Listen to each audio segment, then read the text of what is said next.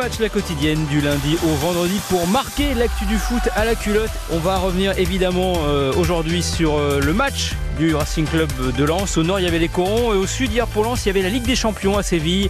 Les 100 heures ont livré un match solide et ramené un point précieux pour la suite de la compétition et surtout pour le moral. Et puis on va également parler évidemment de l'OM sur le terrain ce soir à Amsterdam et puis en dehors avec tout ce qui se passe depuis lundi. Plus belle la vie est de retour euh, du côté du stade Vélodrome. Avec moi aujourd'hui Eric Silvestro du service sport et foot d'RTL. Salut Eric. Salut Flo, salut à tous. Et Baptiste Durieux, c'est la même qui lui est à Amsterdam pour suivre le match des, des Olympiens ce soir dans cette euh, arena Johan Cruyff magnifique. Bonjour Baptiste.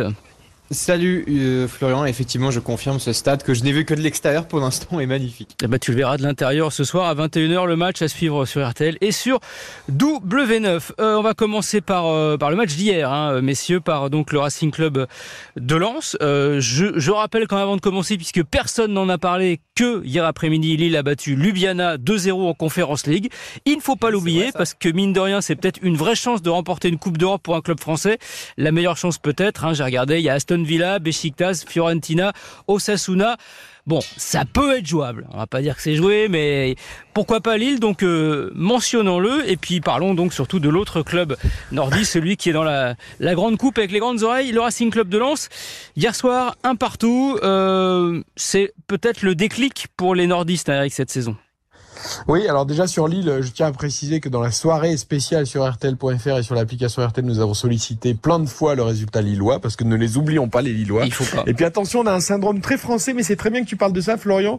C'est que hier, on s'inquiétait pour Lille euh, après un début de saison où dans le jeu c'était poussif, et là, ils gagnent 2-0 contre Ljubljana, et on les voit gagner la Ligue Europa Conférence. Et ça va être le même problème avec Lens, c'est-à-dire qu'on les imaginait tous euh, se prendre une raclée à Séville euh, avec quatre matchs seulement de Ligue des Champions dans l'effectif et même un seul sur le terrain puisque c'est Nampalis Mendy, alors que Mawassa, qui en avait joué trois, était même pas euh, sur le terrain. Et on imaginait donc euh, une gifle à Séville après un début de saison calamiteux des Lensois. Et ben finalement, euh, hier soir, moi, au coup de sifflet final, je pense surtout que Lens a perdu deux points.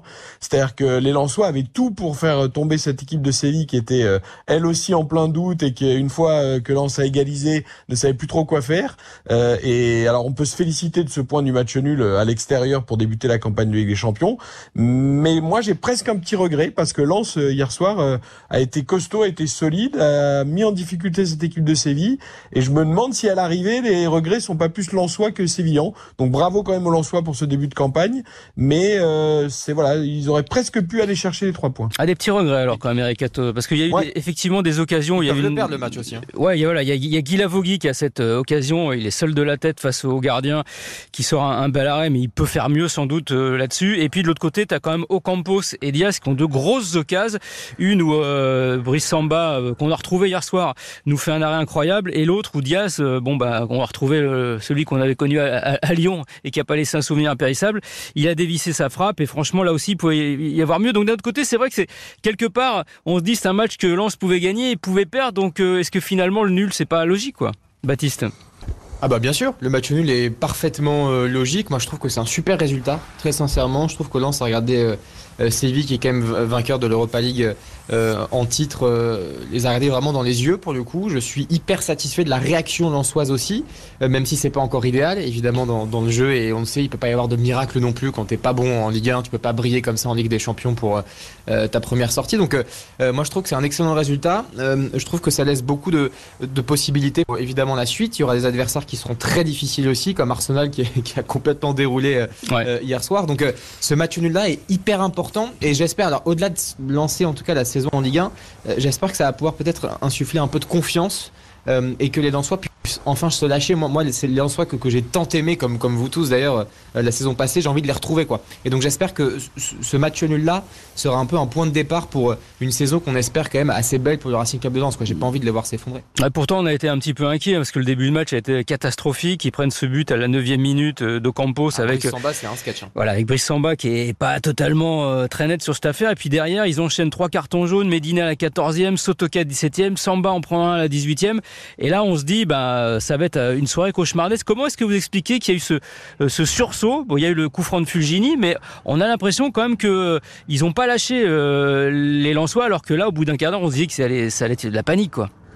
Ouais, alors après, ça a été un peu match nul à tous les niveaux hier, euh, parce que match nul au niveau du score final, match nul au niveau des grosses occasions, euh, match nul au niveau des erreurs de gardien, parce que Samba est évidemment fautif sur le but d'Ocampos, euh, mais le gardien sévillan sur le coup franc de Fulgini, aussi beau soit-il, Ah, il il pas fait quand même une énorme faute, Ouais. fait quand même une énorme faute de main. Euh, ça aurait été aussi, à mon avis, match nul sur les expulsions, parce que Medina est passé tout près du carton rouge, euh, et Ocampos aurait très bien pu aussi être expulsé euh, pour deux semelles. Donc euh, attention quand je dis euh, que j'ai un peu de regret et que Lens euh, pouvait peut-être aller chercher les trois points, euh, je suis d'accord avec vous sur le fait que le match nul est mérité sur l'ensemble du match. Je dis juste que quand une équipe qui a aucune expérience en Ligue des Champions, qui n'a pas joué depuis 21 ans, dont l'effectif euh, n'a pas d'expérience en Ligue des Champions, qui joue sur la pelouse du vainqueur de la Ligue Europe, qui a une super expérience des Coupes d'Europe, euh, Sergio Ramos c'était 138e match en Ligue des Champions, c'est-à-dire euh, euh, par rapport aux quatre que j'évoquais tout à l'heure du Racing Club de Lens. Donc en fait, tout était réuni pour que ça se passe mal. Et à l'arrivée, même si le match nul est équitable, euh, franchement, encore une fois, j'insiste, euh, j'espère que Lens n'aura pas de regrets parce qu'il y avait de quoi faire mieux. Après, là où c'est bien et où c'est rassurant, c'est qu'en effet, le début de match était complètement cauchemardesque avec ce but encaissé et ces euh, trois cartons jaunes et voire même quatre à l'arrivée. Euh, mais Lens ne s'est pas désuni, Lens ne s'est pas affolé une fois passé le côté émotionnel euh, du stade, de la petite musique de la Ligue des Champions. On en rigole toujours, mais cette petite musique, elle a un vrai effet sur sur les joueurs. Et passer ce stress, passer cette émotion, euh, passer ce début de match compliqué, bah les Lensois, euh, je les ai trouvés de plus en plus consistants, même dans les sorties de balles euh, défensives. Il y avait de moins en moins d'affolement, il y avait de plus en plus de consistance. Euh, Wai, il était quand même, il a fait quand même très très mal à la défense sévillane. Euh, Au-delà du coup franc qu'il a obtenu, euh, qui a emmené le but de Fujini, euh, Ramos et, et Gudej ont eu beaucoup de difficultés. Euh, voilà, et Guilavogui, bah, ça aurait pu être le héros, lui qui, euh, pour l'instant, n'a pas montré qu'il avait le niveau de la Ligue 1 alors qu'il arrive du Paris FC. Cette tête, alors, elle, elle est presque trop scolaire, presque trop belle. Euh, il veut, il veut la cadrer, il veut l'assurer, il, veut la mettre fort sur la barre. Alors qu'il fallait peut-être la mettre d'où elle venait sur ce très beau centre. Ouais, vous. Euh, donc, donc voilà, les Lensois, ils ont montré qu'ils avaient retrouvé certaines valeurs. Euh, bon, tout le monde n'est pas encore à son meilleur niveau. Hein. Moi, Danzo m'a énormément inquiété en début de match pour, avant de se reprendre. Medina, je l'ai trouvé très nerveux. Finalement, c'est Grady, le, le moins coté des trois et le moins bling bling des trois qui a le mieux tenu la baraque derrière. Mais Mendy, ça a quand même été précieux euh, au niveau du travail. C'est un garçon qui n'avait pas joué depuis le 20 juin et, et son premier match, c'est un match de Ligue des Champions avec euh, le rythme que ça implique. Et voilà, franchement, il y a eu des choses intéressantes. Wai, je pense, va continuer à monter en puissance. Fujini a fait plutôt un bon match hier. Abdul Samed, ben, on va finir quand même par le retrouver un moment ou un autre. Donc, euh, donc voilà, il y a plutôt des signes encourageants. Euh, après, hum, attention, cette équipe de Séville, moi, je l'ai trouvée particulièrement décevante euh, hier soir. Mais après, on peut dire la même chose de Dortmund aussi. Euh, donc, est-ce que c'est parce que le club français a plutôt élevé son niveau et a plutôt bien joué, ou est-ce que c'est parce qu'en face, l'équipe n'a pas évolué à son meilleur niveau? Euh, Voilà, chacun regardera le verre à moitié plein ou à moitié vide. Bah, c'est peut-être un petit peu euh, des deux. Euh, retourne à son quotidien, les garçons, à la Ligue 1 bah, dimanche en recevant Toulouse. Ah, Est-ce qu'il y a un risque de rechute ou est-ce que c'est vraiment parti? Parce que bon, Toulouse, quand même, c'est moins sexy que Séville. Et puis voilà, on sait que ce petit côté un peu, ce petit frisson de la Ligue des Champions, euh, bon, bah, c'est pas le pain quotidien la Ligue 1. Bah, Toulouse est une euh, très belle équipe, euh, donc euh, jamais des matchs faciles. En plus, ce sera le- un match particulier pour Spearings, qui était qui était à Lens il y a encore quelques quelques jours. Euh, moi, je vois pas du tout Lens dérouler face à Toulouse. Ils ont quand même un seul point, les Lensois. Ce sont les derniers du championnat. Au bout de cinq journées, c'est quand même assez significatif. Moi, je crois pas du tout. Je pense qu'il y a il y a pas forcément de corrélation entre ce qui se passe le, mardi ou le mercredi en Ligue des Champions et, et ce qui se passe le week-end en, en Ligue 1. Parfois, il y en a, parfois, il y en a pas. Moi, les Lensois m'ont pas du tout rassuré évidemment sur leur dernière sortie, et je vois pas pourquoi euh, ils se rassuraient vraiment de manière significative comme ça sur un match face face au TFC qui est qui est franchement une, une, une assez belle équipe. Donc euh, euh, voilà, il faut il faut juste espérer euh, euh, bah, de, la, de la consistance, de l'intensité, que les Lensois ne trichent pas comme d'habitude, Euh, et puis euh, et puis voilà, au, au moins un match nul. Euh, voilà, le but c'est vraiment de stopper l'hémorragie au plus vite et d'essayer de prendre le maximum de points. Quoi. Bah, on verra ça. Moi, je suis plus optimiste, hein. Flo. Moi, je suis plus optimiste que Baptiste. Je pense qu'ils peuvent enchaîner les Lensois.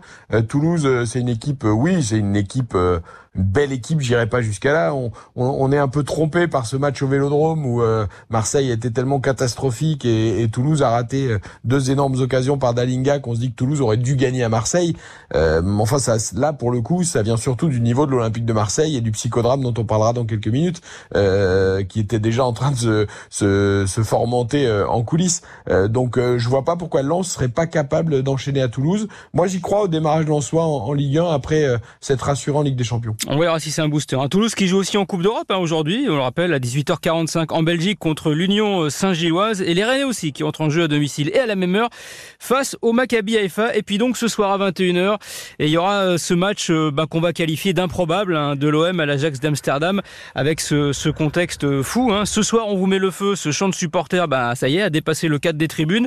Depuis lundi, cette réunion houleuse entre les représentants des supporters et la direction de l'OM, dont le président Pablo Longoria, c'est le feu à l'OM. Démission de Marcelino, mise en retrait de la direction, et puis un petit peu parole contre parole sur ce qui s'est passé. Euh, Baptiste, euh, à Amsterdam, on est loin de Marseille, ça tombe finalement plutôt bien, non? Oui, oui, bah c'est. Je sais pas si ce sera un bol d'air pour autant, euh, parce que on a vu hier, euh, euh, notamment Pierre-Emerick Aubameyang, on sentait bien qu'il y avait un, sourire crispé, qu'on n'était pas totalement à l'aise, voilà, pour être tout à fait sincère et honnête. Donc non, non, je sais pas si ce sera une grande respiration, et c'est pas parce qu'on a l'étranger que les problèmes s'en vont. Donc c'est ça le problème. Mais oui, là, la, tension, elle est, elle est palpable. ça part de tous les côtés. On a un président quand même, Pablo Longoria, qui, au micro de la Provence, parce qu'il y a une petite vidéo qui a fuité sur les réseaux sociaux euh, est quand même littéralement en train de se justifier euh, de pas magouiller des, transferts. Enfin, il faut, il faut dire les termes. dans l'interview à la Provence, il, explique en fait que euh, la société de Franck McCourt a diligenté une enquête sur ses revenus personnels parce qu'effectivement, il y avait des soupçons peut-être de, de prendre euh, un peu d'argent sur, sur les transferts. Donc, qu'il il en serait sorti clean. Je dis, il en serait, je parle au conditionnel parce que bah, on n'a pas vu cet audit, mais après, apparemment, en tout cas, il y a, il y a quelque chose qui a été fait à ce niveau-là.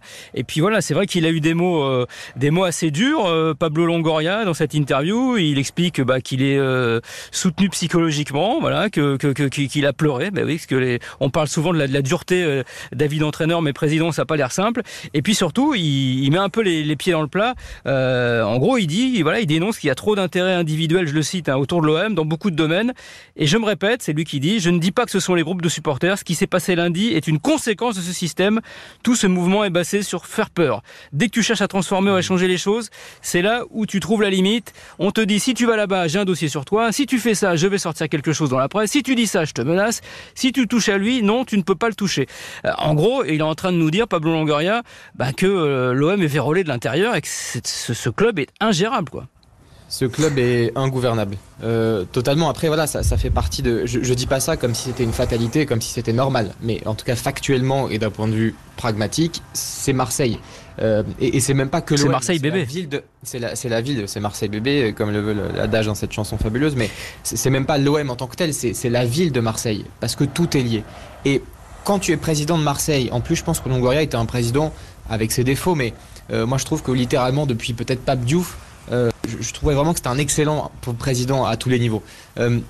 mais c'est juste, c'est sûr qu'à un moment donné, à Marseille, si tu tournes pas le dos, si, si tu fermes pas les yeux euh, à un moment donné. Et si tu, vas mettre trop tes potes euh, à tel poste, euh, notamment au centre de formation, si tu vas vouloir trop instaurer ta politique avec ta patte, sans prendre en compte effectivement tout, tout, cet écosystème avec tous ces supporters, etc., à un moment donné, ça explose. c'est arrivé à Jacques-Henri Hérault, c'est arrivé à Vincent Labrune, c'est arrivé à Didier Deschamps, c'est arrivé à tout le monde. C'est terrible. Moi, je suis désolé de dire que c'est une fatalité et que, entre guillemets, on ne peut rien faire. Euh, mais, voilà, et la situation là, moi, c'est vrai que depuis que Longoria euh, a nommé Ribalta, a nommé euh, voilà, des, amis à lui, a, fait travailler ses propres réseaux et pas forcément mis en valeur les réseaux marseillais, bah, c'est sûr qu'à un moment donné, ça allait exploser. C'est terrible, mais malheureusement, c'est comme ça, c'est Marseille. Est-ce que, Eric, quelque part, on peut comprendre les supporters qui ont l'impression qu'on les a un peu dépossédés de leur club? Parce que c'est vrai que, bon, bah, de l'autre côté, quand on arrive dans une entreprise, c'est normal qu'on veuille bosser avec des gens de confiance, on a tendance à mettre ses hommes à soi. Quand un président arrive euh, à l'Elysée, généralement, bah, il nomme avec lui des, gens euh, de confiance. Donc c'est un peu pareil. Moi, j'ai du mal à comprendre euh, l'attitude des supporters. Alors, je suis pas un grand fan de la méthode Longoria avec ses multiples mouvements. on joue au Monopoly, on, vit tout à crédit, on étale des paiements sur 50 ans, on prend des joueurs qu'on paye un an après alors qu'ils sont déjà repartis entre temps. bon, il, il, joue avec les, les écritures comptables de manière un petit peu limite, Pablo Longoria, mais jusqu'à preuve du contraire, il y a quand même un minimum de présomption d'innocence avant d'accuser euh, une personne de détournement de fonds ou d'enrichissement personnel, etc. C'est très bien, hein, c'est possible, mais dans ces cas-là, il faut avoir des preuves. Il faut arriver avec des éléments circonstanciés, il faut arriver avec des preuves, ce qui ne semble pas quand même être le cas de la part des, des, supporters et des accusations de supporters.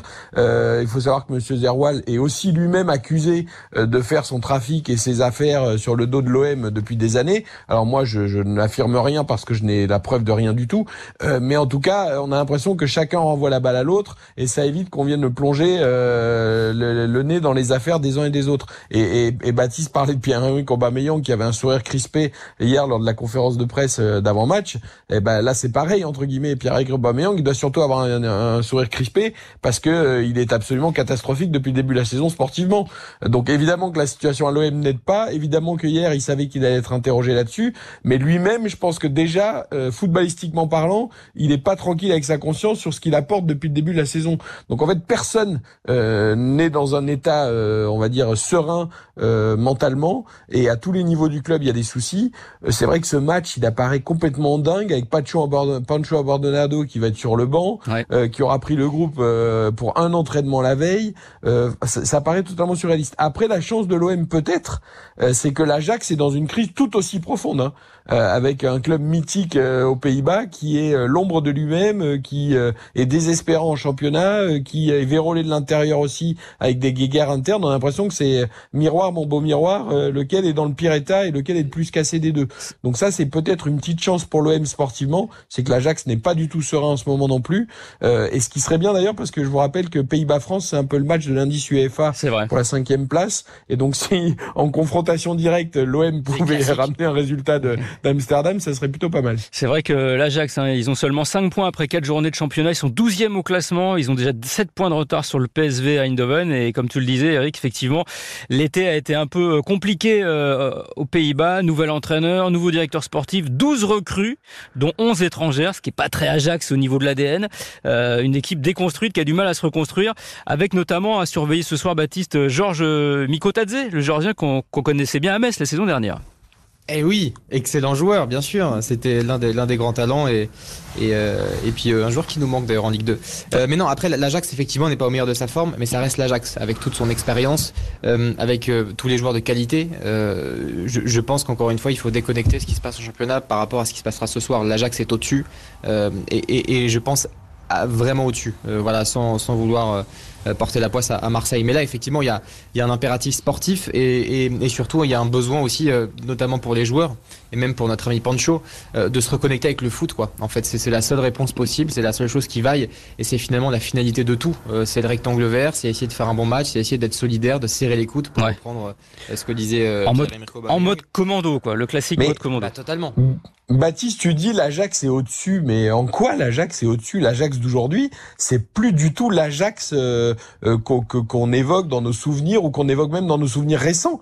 Euh, L'Ajax, bah, Florian l'a dit, c'est 11 recrues étrangères, c'est un club complètement déconstruit, c'est l'OM bis. Enfin, l'Ajax n'est plus tout l'Ajax. Mikotadze, j'adore le joueur, hein, c'est un très bon joueur. 23 buts, enfin, le meilleur buteur de Ligue 2 l'année dernière. Hein. Oui, mais voilà, ça reste un meilleur buteur de Ligue 2 qui certes avait fait des débuts en Ligue 1 honorables, mais aucun grand club français et notamment l'OM n'aurait misé sur Mikotadze.